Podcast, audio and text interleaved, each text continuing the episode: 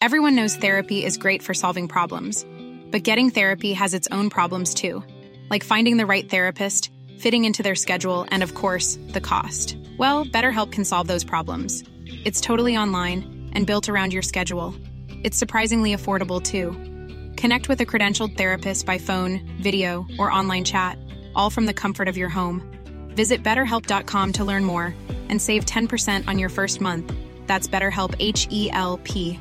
There's never been a faster or easier way to start your weight loss journey than with PlushCare. PlushCare accepts most insurance plans and gives you online access to board-certified physicians who can prescribe FDA-approved weight loss medications like Wegovy and Zepbound for those who qualify. Take charge of your health and speak with a board-certified physician about a weight loss plan that's right for you. Get started today at PlushCare.com/weight loss. That's PlushCare.com/weight loss. PlushCare.com/weight loss. In this episode of The BelTel, Stitched Up, how the RUC, the judiciary, and the Northern Ireland establishment framed an innocent man for murder. I would say possibly, probably, and that went down as a statement of fact. Now, the whole confession from beginning to end was Capstick's wording. A judge's daughter, Patricia Curran, was found dead in the garden of her family home. I do remember finding Patricia's body. This gave me a great shock. She'd been stabbed 37 times. The frenzied attack on the 19-year-old student shocked Northern Ireland. The police were under pressure to get their man. She came from an important family. Her father had been a Unionist MP, Attorney General, and was now a High Court judge. The Royal Ulster Constabulary were under considerable pressure. So an innocent man, Iain Hay Gordon, was framed. From the moment he arrived, Capstick was going to solve this case in the shortest possible time. Certainly somebody on his behalf came along and asked if they could interview Iain Gordon. We also said at the time that we would very much prefer it if an RAF officer could be present during the interview. I never had any opportunity to see an RAF officer or family or a friend. I knew I was innocent. I hadn't killed Patricia Curran. Well, if you don't confess, all your past sexual life will come out and it will kill your mother. In this episode of The BelTel, we look at the shocking killing of Patricia Curran and how Gordon, a young Scot doing his national service in the RAF, was intimidated into signing a false confession, found guilty but insane, and sent to an institution. I'm joined by journalist Stephen Gordon, who's been fascinated by this horrific murder for a long time. Whenever we speak about murder and someone losing their life, especially looking way back, I think it's important to always start with the victim, the person who lost their life. So can I ask, who was Patricia Curran? Well, in 1952, Patricia Curran was 19 years of age. See, she was a student at Queen's University. She'd just started. She intended to become a social worker, a hospital social worker.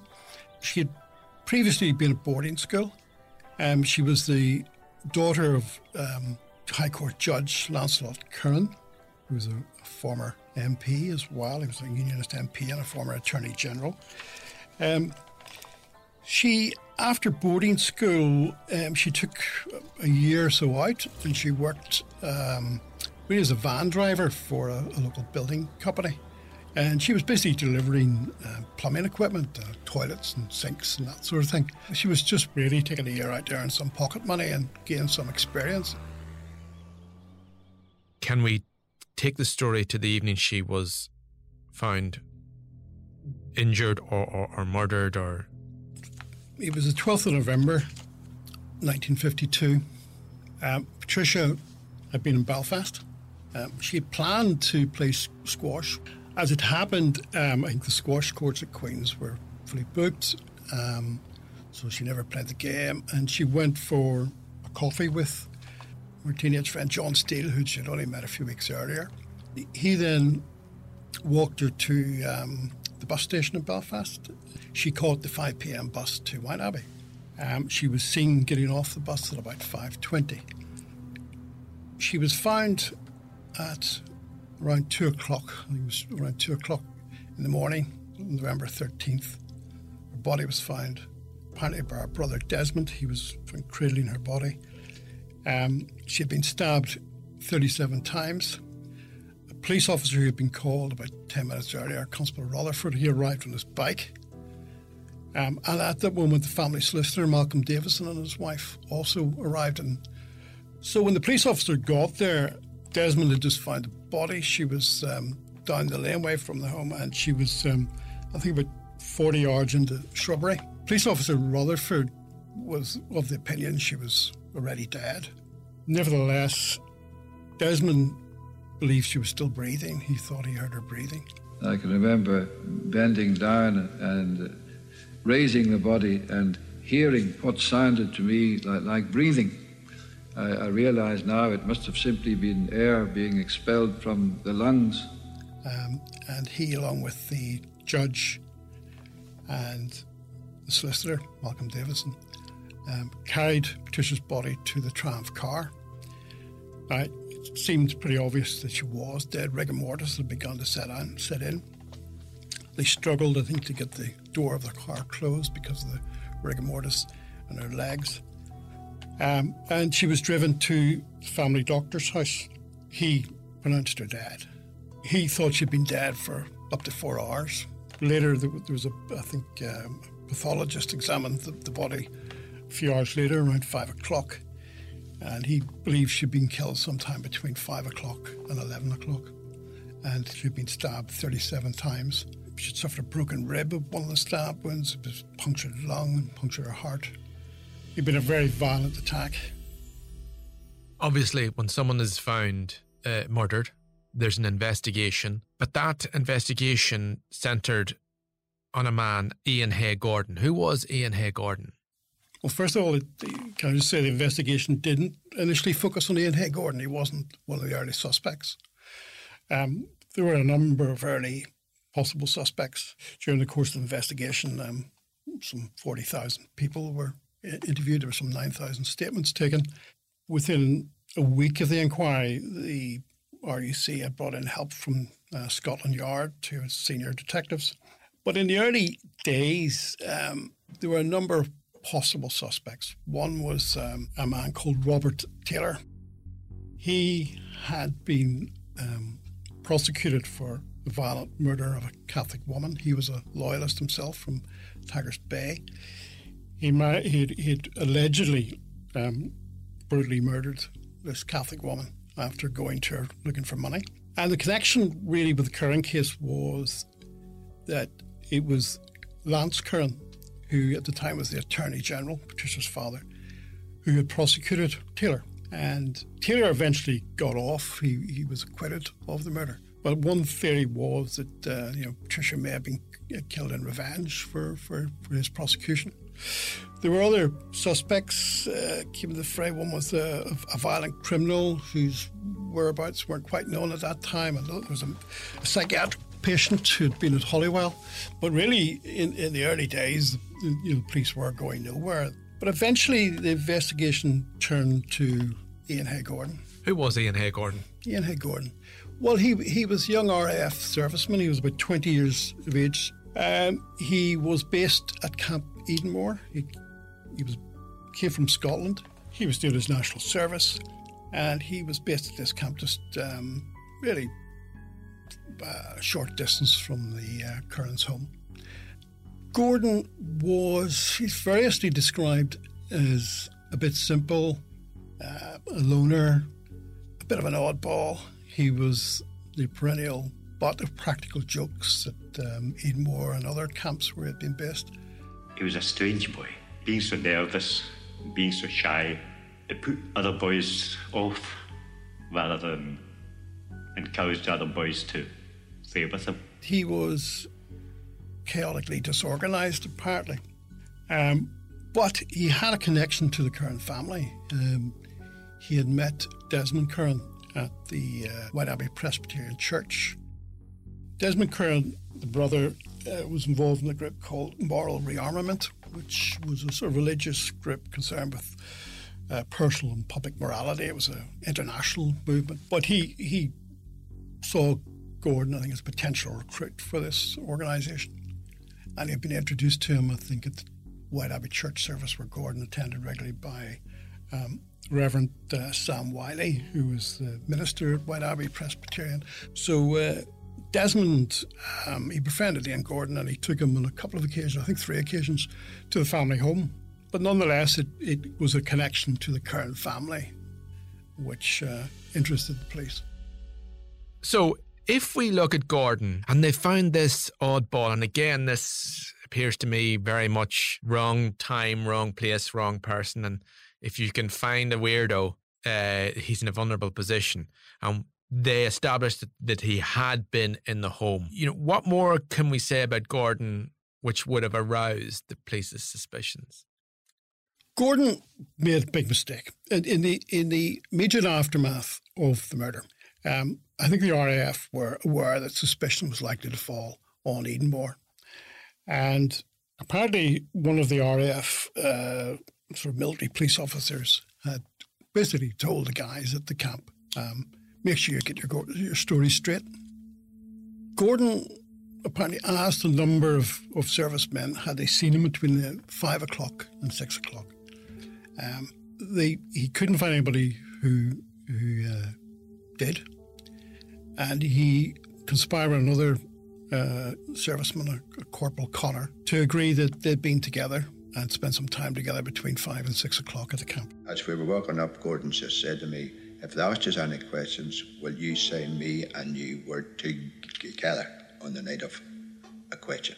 I said, aye, yes. This proved to be a big mistake because Gordon later admitted that was a false. He hadn't been with Connor. And police seized unless he had told a lie and given a false alibi. And they obviously wonder if he lied about that, what else did he lie about? As it happened, unbeknownst to Gordon, there was someone who did see him. But he didn't know that. There was another serviceman, a man called James Spence from Sion Mills. And he gave evidence that he did see Gordon around 5 and that he saw him around 6 o'clock. And there was nothing unusual about his appearance. Had Gordon known that, he wouldn't have needed to get this false alibi with Connor. So Iain Hay Gordon, he confessed. I mean, that seems his second mistake. Well, he says he didn't confess. It's Superintendent Capstick's interest fell on Gordon. He knew Gordon had lied, but he was also getting information about Gordon from sources. One of them was Reverend Wiley, who, as well as being Gordon's chaplain, he was someone Gordon could confide in, was also a police source. But what the police knew about Gordon was really about his personal life, his sex life. He had visited prostitutes in Belfast, and he had had relations with a barber called Wesley Courtney. And Wesley was well known in the White Abbey area as a homosexual. Wesley Courtney was actually a very sociable person. When I met him in White Abbey, he asked me to go out with him, so we were round the back of Grenhouse, between Grenhouse and the RAF camp at Edenmore. So he wanted to touch me, or me to touch him, and then he wanted to go further. Homosexuality, of course, in 1952 was still illegal. Gordon could have been prosecuted, could have went to jail. He could certainly have been kicked out of the RAF in disgrace. He was questioned over 3 days, 13th, 14th and 15th of January. On the third day, Superintendent Capstick, the kind of wily, tough Scotland Yard detective, spent 3 hours alone with Gordon. And he interrogated him about his private life. The subjects of Capstick admitted talking to him about masturbation, sodomy and indecency. Gordon says Capstick was telling me he was a sick boy, he needed help, and they would get him help. Russell kept saying, you've been a sick boy for a while. If you don't confess, all your past sexual life will come out and it will kill your mother. And my mother had always meant a great deal for me, and I think the last thing I wanted my mother to find out was things like being with Courtney and being with prostitutes in a couple of cases in Belfast. In the afternoon, Gordon, the police said he confessed, he gave a voluntary confession, in which he basically admitted stabbing Patricia Curran. Capstick's version of events, Capstick took the confession, was that Gordon simply told him what happened as best as he could remember, and Capstick took a note of it, longhand. Gordon's claim was that what happened was that Capstick put a series of scenarios to him, hypothetical situations. What if you'd met Patricia Curran, Patricia Curran said hello, would you have spoken to her? Yes. If she asked you to escort her up the dark driveway to her home, would you have done so? Yes, I would. And would you have asked to kiss her? Would you have held her hand? Would you have asked to kiss her? Gordon agreed he might, but in Gordon's words, he was falling into a trap. These hypothetical questions which Capstick were putting to him were then written down as fact, that he had met her, that she had asked him to walk up the laneway, and that he had asked her to kiss. And in his confession, it's claimed that Patricia consented to a kiss. And she put her handbag and her portfolio of notes and so on the ground, and they kissed. And then she asked him to stop and to walk her back up the laneway. Gordon said he lost control. He kept wanting to kiss her. He may have touched her breast. She called him a beast, threatened to tell her father, and then, in his words, basically he lost control and stabbed her with a knife. His confession tied in with the police theory of what had happened at the actual time of the murder, which they believed to be 5:45. Gordon says that he was really browbeaten. He was during the interview sessions, which I think lasted some 19 hours over 3 days, that he was shouted at by police officers. I think it was about 9 different police officers at different times spoke to him, and that basically he was all in, and that they threatened to reveal details of his sex life, some of his sexuality and prostitutes and so forth, to his mother. And I think I recall Gordon telling me that Capstick had told him, "This will kill your dear mother."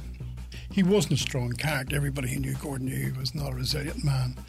He basically felt that this confession had been concocted by the police. But they told him, he claimed that if he signed it, he would be allowed to go. He'd be released, and he signed it. But he claimed it wasn't a voluntary confession. But it was enough to get him convicted in court eventually. It was enough to get him charged. It was enough to get him convicted.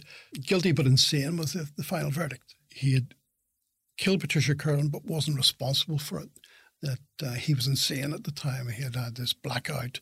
And obviously that's a medical assessment. So, a psychiatrist would have to make that judgment. So Gordon's defence team tried to have the confession ruled out, that the jury couldn't hear it, because they believed and argued that Gordon had been coerced into signing this confession that wasn't true.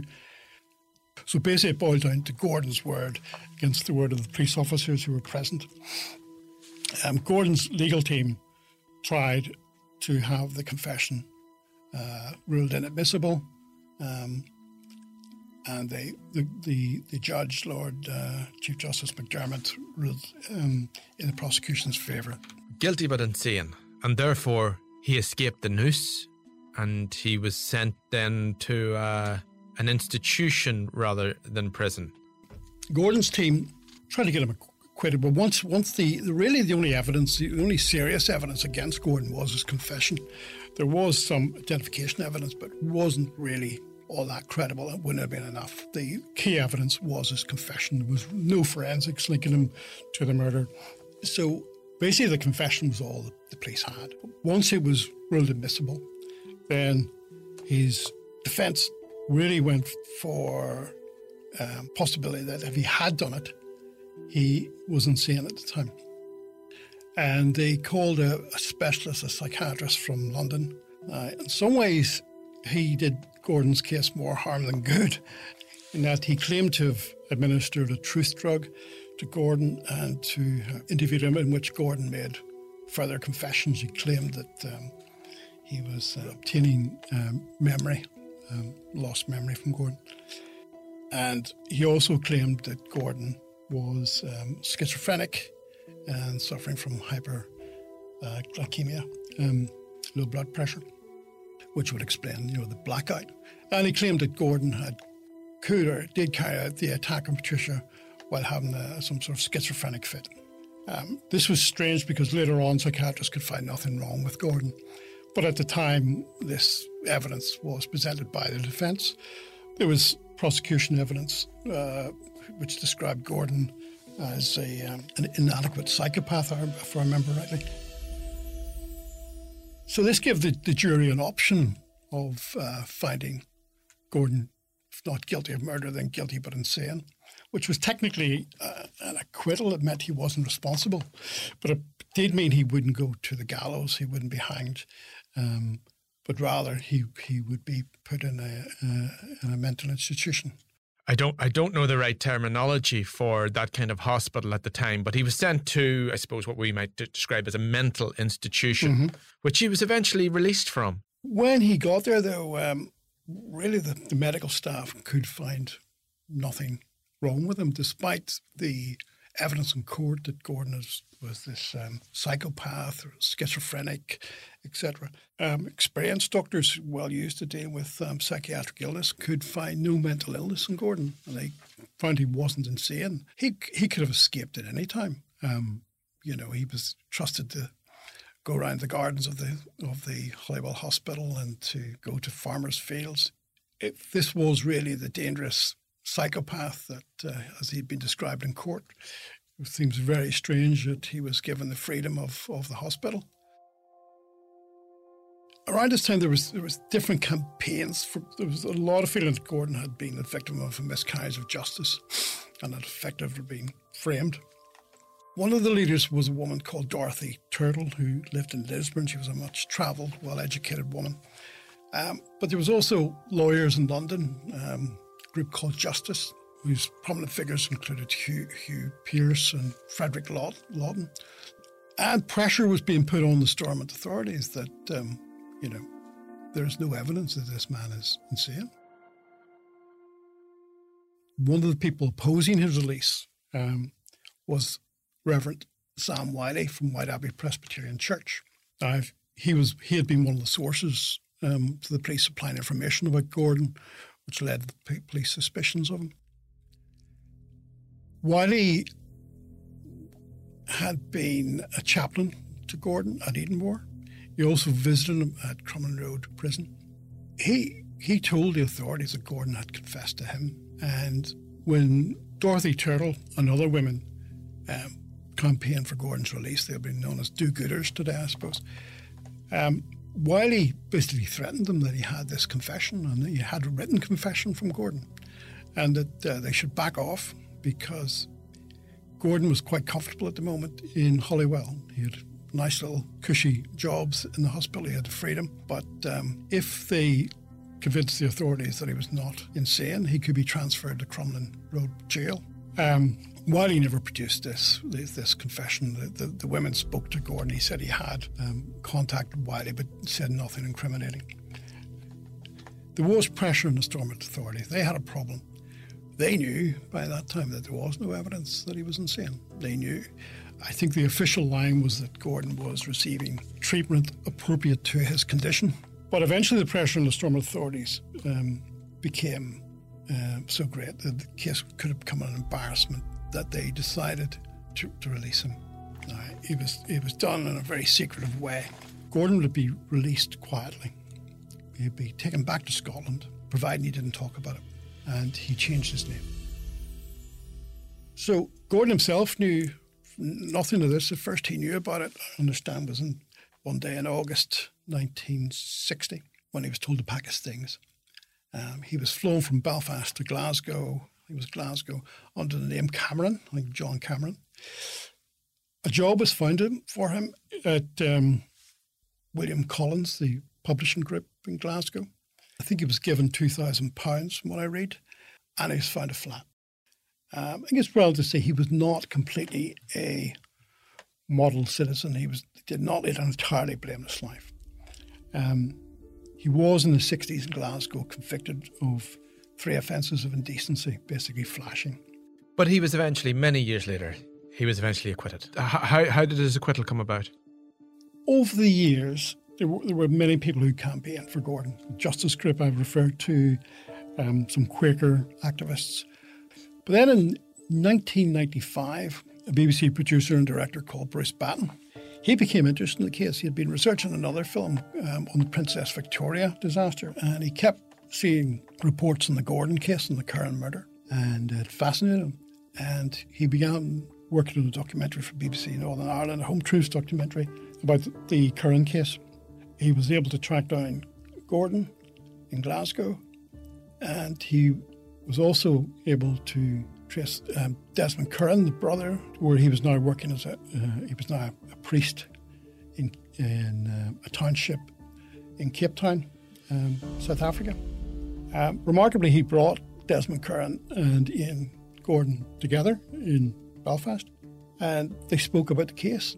And he told us this incredible story of how Desmond Curran himself had been a suspect and how Gordon was convicted really in this rather dubious confession and what happened to him. And it really kicked off another campaign to get justice for Iain Gordon. But Gordon's supporters and Gordon came across one major obstacle. His conviction of guilty but insane was technically an acquittal, and he had no right of appeal. Although the verdict found that he had carried out the murder, it had found he wasn't criminally responsible because he was insane at the time. So the Criminal Cases Review Commission found that they couldn't investigate the case because technically Gordon was acquitted. And eventually it took a change in the law. I think the government realised there was many influential supporters in London who realised that this law was, absolutely absurd.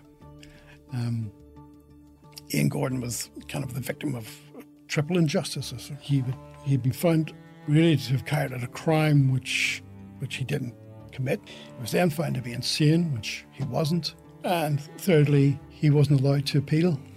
Eventually, by 1999, the law was amended to allow Gordon the right to appeal that verdict. And eventually, the original verdict was squashed. That is absolutely and utterly extraordinary. Well, it is when you look back on it, because basically you had this man committed, apparently a psychopath, who killed this young woman in a blackout. Now, it could have been much worse for the Northern Ireland authorities, if you can imagine. Had Gordon been actually found guilty of the murder, they would have sent a young RAF serviceman to his death. He could have been hanged. Coming up in the next episode of The BelTel. If Iain Hay Gordon didn't kill Patricia, then who did?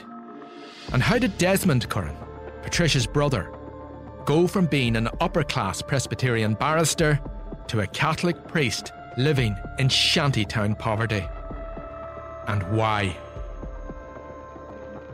This episode of The BelTel was produced by myself, Kieran Dunbar, sound designed by Graham Davidson. The clips you heard were from the Belfast Telegraph and the BBC.